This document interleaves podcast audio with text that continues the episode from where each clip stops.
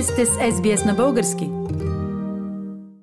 Неодавна ви представих Евгений Веселинов, наш сънародник, който живее в Съединените щати. Евгений, освен всичката си родолюбива българска дейност и подкрепа за каузата на всичко българско по света, е главен редактор на интернетното издание Българи К, което означава българи в Калифорния – а също така е и основател на първото българско училище на Западния бряг в Съединените щати. Здравей, Евгений! Здравей! Много ми е приятно да говоря с Австралия в такъв момент, в който Австралия вади българското и силата на българското на корта, макар и на корта, но корта е спортът, което е едно от най-истинските неща, които представят човека, където няма политика, няма лъжа, няма измама. Който си може, може и побеждава. В момента българите в Австралия някакси ми дава сила.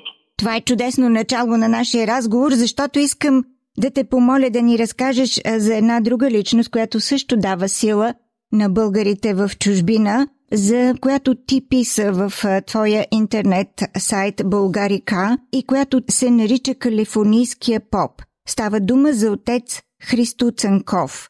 Може ли да ни разкажеш с какво този човек направи така, че стана известен с неговата мисионерска работа за поддържане на българския дух на Западния бряг?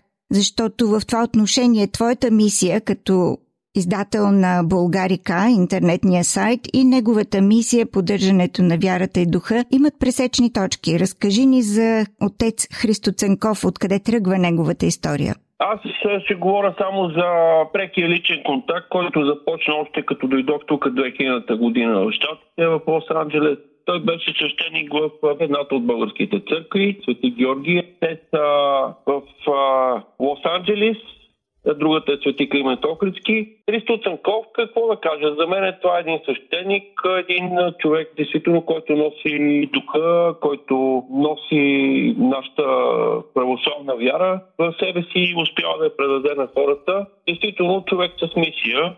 Калифорнийския поп го нарекал, защото в времето се оказа, че този човек не само поддържа духа, но успява и да създава нови неща освен църквата Свети Георги, която успя да преобрази и направи много ремонти, има златни ръце като майстор, не само като свещеник. Той е участвал в създаването на няколко други църкви. Едната в Лас Вегас, която последствие се развали, защото парите, които бяха събрани там, някои от ръководството изчезнаха с парите. Няма в момента църква в Лас Вегас българска след това църквата в Сан Диего, Свети Николай, Мираклински чудотворец на една поляна, около 150 човека се събраха, той успя там да се даде, даде си благословият, направи специалното там, което трябва да се прави по канон. Финала, който в момента е направи църква в Сан Франциско, фактически той се премести в, от Лос-Анджелис в Сан-Франциско и тук дойде друг свещеник, в Сан-Франциско той направи нова църква, свети свети Кирли Методи. Съвсем от нищо е започнал, от една барака буквално, една земя нищо не обработена и успя да изгради, да построи вътре алтар, да направи всичко както трябва. Аз си мисля, че един такъв посветен на вярата и на делото свещеник, както отец Христо Ценков, Сигурно има самишленици, сигурно има хора, които му помагат. Кои са те? С кого той работи? Общото ми впечатление като цяло за българските църкви, специално тук, най-големите са мишленици и същото се отнася между другото и за първото българско училище, което направих и за първата българска медия. Вестник обзор, който стана на вебсайта bulgarika.com. Значи впечатлението ми тези, които са самишленици и помагат, най-отличителната черта е, че първо тези хора не се показват. Много от тези хора помагат от сърце и душа и не искат да радират, някак си върват в унисон с самата православна религия, която казва да помагаш, да даряваш, да правиш неща, не трябва да има показност.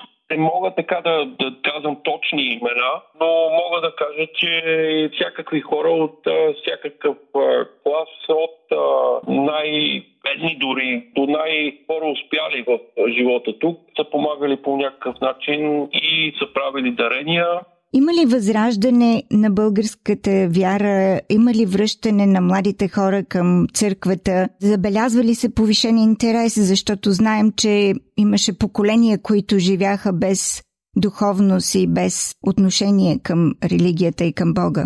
Като физическо присъствие, като директно присъствие, точно обратното. Всичко отива надолу.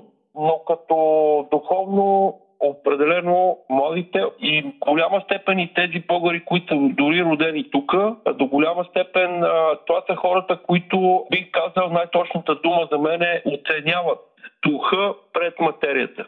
Бих казал още едно друго нещо, една тенденция, която е поголовна в и двете български църкви в клуба и всички стари емигранти, които са създали тези църкви и този български клуб, на нито един от тях децата не се връщат и не участват в управлението или в помощта към тези организации. Хората, които създаваха българското в а, Лос-Анджелис, тези хора и го някакси го унищожиха, защото скъсаха връзката но това пък от друга страна води до нещо много позитивно, до един прогрес, защото идват нови хора, които действително вярват. Младите са тези, които имат а, това усещане. Евгений, ти също така правиш много интересен морален портрет на отец Христо Цанков. Ще споделиш ли с нас кои са тези негови характеристики, които за теб са важни и големи в неговата работа като свещеник на, на западния бряг в Съединените щати? Ами първото нещо е изключително добре си познава работата. Изключително добре си познава каноните, изключително добре си познава църковните книги и знае какво прави. Второто нещо е, че то човек въздържан, добър човек, някакси носи това, което ни липсва и това, което в наше време вече е станало задължително да бъдеш строг, да бъдеш силен, да показваш сила, да си дори нагъл, нали, за да успееш. Тези неща липсват при него и хората имат нужда от това нещо. Той просто го носи в себе си. А какви служби главно се извършват в църквата в Лос-Анджелес? Какво се прави освен традиционните служби в неделя и по празниците? Има ли служби за сватби? Има ли за кръщенета? Обръщат ли се хората към църквата за тези неща? Да, това го има. Иначе по принцип службите, които са, реално са само в неделя. Всъщност сутринта в неделя започват до обяд и това са службите, които са редовните служби. Това са и службите и в другите градове, които знам, че има български църкви. Като редовни служби това е. Иначе за другите неща, които хората искат, не са само кръщенетата и сватбите. Обикновено сватбите не, не ги правят в църквите, защото няма място, но винаги викат свещеник, когато се прави сватбата някъде. Много често се правят помени за починали, също така освещаване на опити, освещаване на нови къщи, на нови домове. Това са общо взето службите, които провеждат свещениците. Те излизат от църквите и отиват където ги повикат. Евгений, колко църкви български има в Съединените щати, знае ли се? Като точна бройка не мога да кажа в а, целите щати. Знам а, на западния бряг колко са. А на западния бряг са по документи регистрирани в а, Секраменто в столицата на Калифорния. Това е единствения щат, където има регистрирани български църкви от Чикаго насам, на запад. Това са в Лос-Анджелис са две, една в Сан-Диего, има една в Феникс в Аризона, в Чикаго, там са няколко. Също хубаво да кажем, въпреки че не са православна религия, има и български църкви, които са евангелистка църква. Има, има католическа.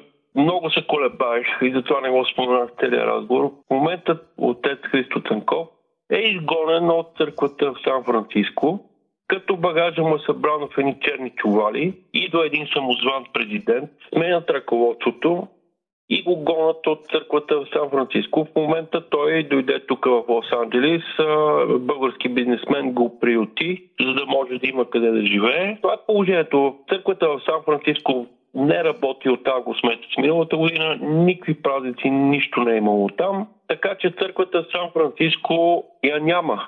Свети, свети Кирил Метой го няма. Още нещо, което трябва да спомена е и манастира в близо до Сан Франциско, който има единствения български монах в Америка е там и който стана вече и свещеник. Той също е затворен поради а, някакви доклади а, на хора. Така че в момента в Северна Калифорния няма българско нищо. В Лос-Анджелес българската църква Свети Георги свещеника му е дадена предупреждение за напускане, защото има конфликти с хората и с персонала.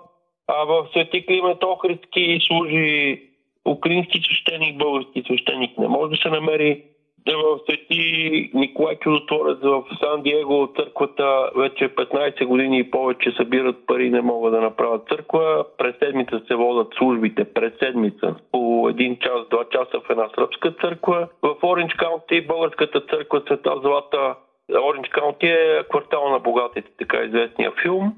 Там има българска църква регистрирана и там служи сръбски свещеник също в една сръбска църква.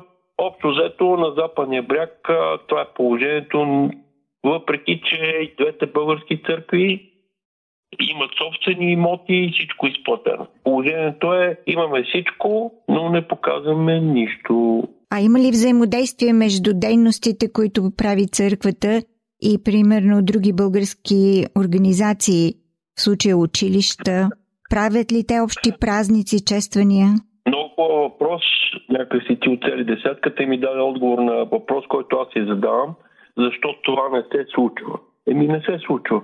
Имало е такова нещо, аз съм бил жив свидетел, а българския клуб на времето всяка година знаеше се на кои празници на 3 март а, се празнуват в българския клуб. Всичките от църквите отиваха там.